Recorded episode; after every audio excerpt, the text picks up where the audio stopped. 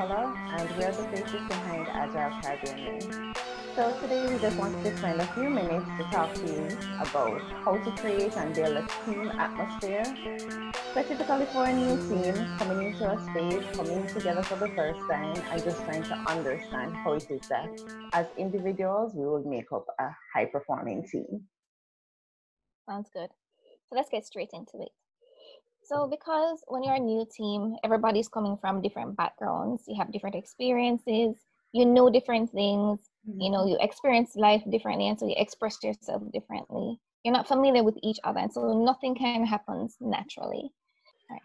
So, mm-hmm. Nicola and I have found it very important when the team is first coming together to do a personality test with the team members just so that you can understand the different personality types on your team. You can figure out who is an introvert, who's an extrovert, what makes them tick, and what keeps them going.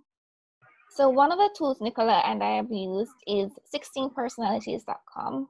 Nikki, tell us what you think about the tool.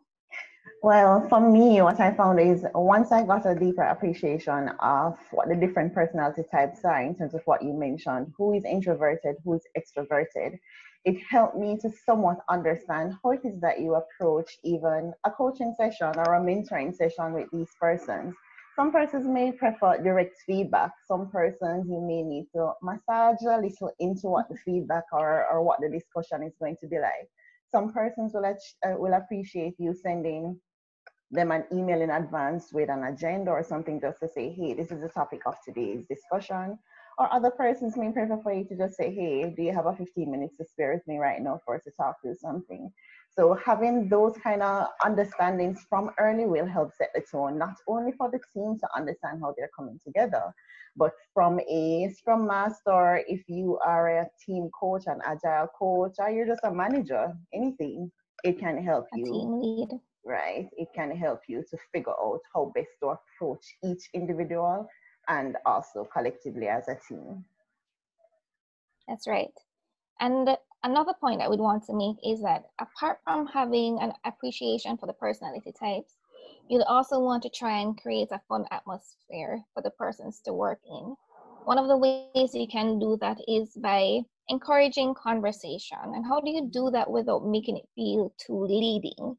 So, one of the tools that we found is that you could also do something as simple as having a friendly debate activity where team members debate simple, non related work topics. Nikki, could you share with us some of those topics? Um, so it could be topics as simple as would you rather go on a hike or to a movie? What's worse, being bored or being too busy?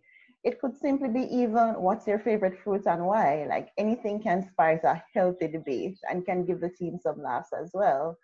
Um, I think the only other thing I'd add, even in separate from asking specific questions, once the team starts coming together, what you'll find is they will, in some way, shape, or form, fall into some kind of rhythm.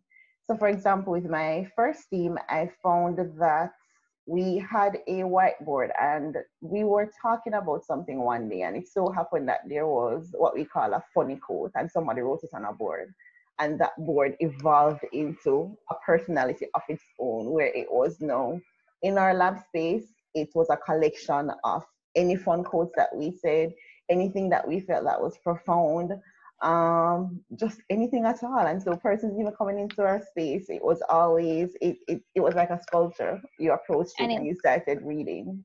It was a good conversation starter as well right.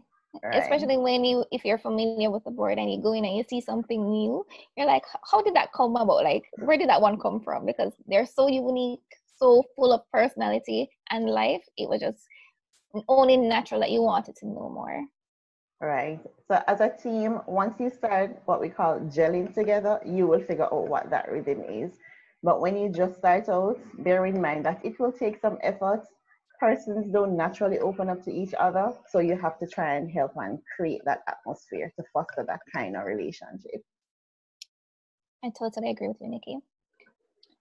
So having understood now the personality types on your team, you also want to delve a little bit deeper. You want to figure out, you know, what are their strengths and what are their weaknesses? What makes them tick and what keeps them going?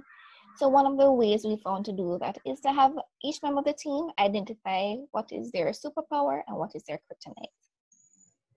So your superpower is what is your strength? What are you good at? I would say, for example, that my superpower is that I communicate well, or I feel that I mm-hmm. communicate well and effectively. And the kryptonite, on the other hand, is what is something that slows you down, or it may affect your mood, or it may just bring your whole energy and aura off. I know that for me, my kryptonite is when I feel like persons are trying to, what we call it as throwing you under the bus, playing this blame game kind of system. It throws me off, and it's something that I have to make a conscious effort for it not to ruin my day whenever I see it happening. And try to play a part in, as opposed to trying to blame each other, just figure out what was the root cause of whatever the issue may be, and how is it that we prevent a recurrence, and how is it that we address this current situation. So another activity that you could try is as a team, having an understanding of what each your roles are, is to identify a character, whether real or fictional, that embodies what your specific role is responsible for. So it could be, for example, saying, who do you think would be the ideal product owner? Suppose, for instance, you came up with Tony Stark, then would want for you to explain what are the similarities in terms of what the role of a product owner requires, why you think Tony Stark would be a good example. And so you go through all the roles on the team, your QA, your process analyst, your scrum master, and you could perhaps even put together a collage of all those characters. And when you have even continued further in your journey as a team, you can look back and say, hey, do you really think these are still the characters who you think represent who you are as a team? Is this your super team? And Nikki, that's a very good activity to look back after a while to see if the characters that you came up with initially still represent the super team that you are today. Right, that makes perfect sense. Um, there's another activity that we try every now and again. Do you want to talk to us about it, Jan? Sure. So that one is a little bit more general. So it's not any role specific. It's not agile related. It's just a very team-based activity where you ask your team members to identify an object that represents what they're bringing to the team. So I remember the time that we played this together, Nicola, I actually identified that I wanted to be a teacup. The mm-hmm. reason why I wanted to be a teacup is because it's versatile. It carries hot and cold beverages, and you can use it anywhere. So I like that about that activity where it just creates a very casual conversation. It gives you some insight as to what role that person can play on your team. Right. And it also helps you to understand how they view themselves. And of course, that can help you further gel together as a team. Because it may be interesting to see that you have, for example, somebody who considers themselves a hammer because they can also be versatile mm-hmm. in terms of the number of things that they can do. And another person may identify another tool which works well with a hammer. So it's a fun activity and it gives you some insight into you as a team and on the personal and individual levels. So those are just some of the activities that we have used to help create a team atmosphere amongst the people we've worked with.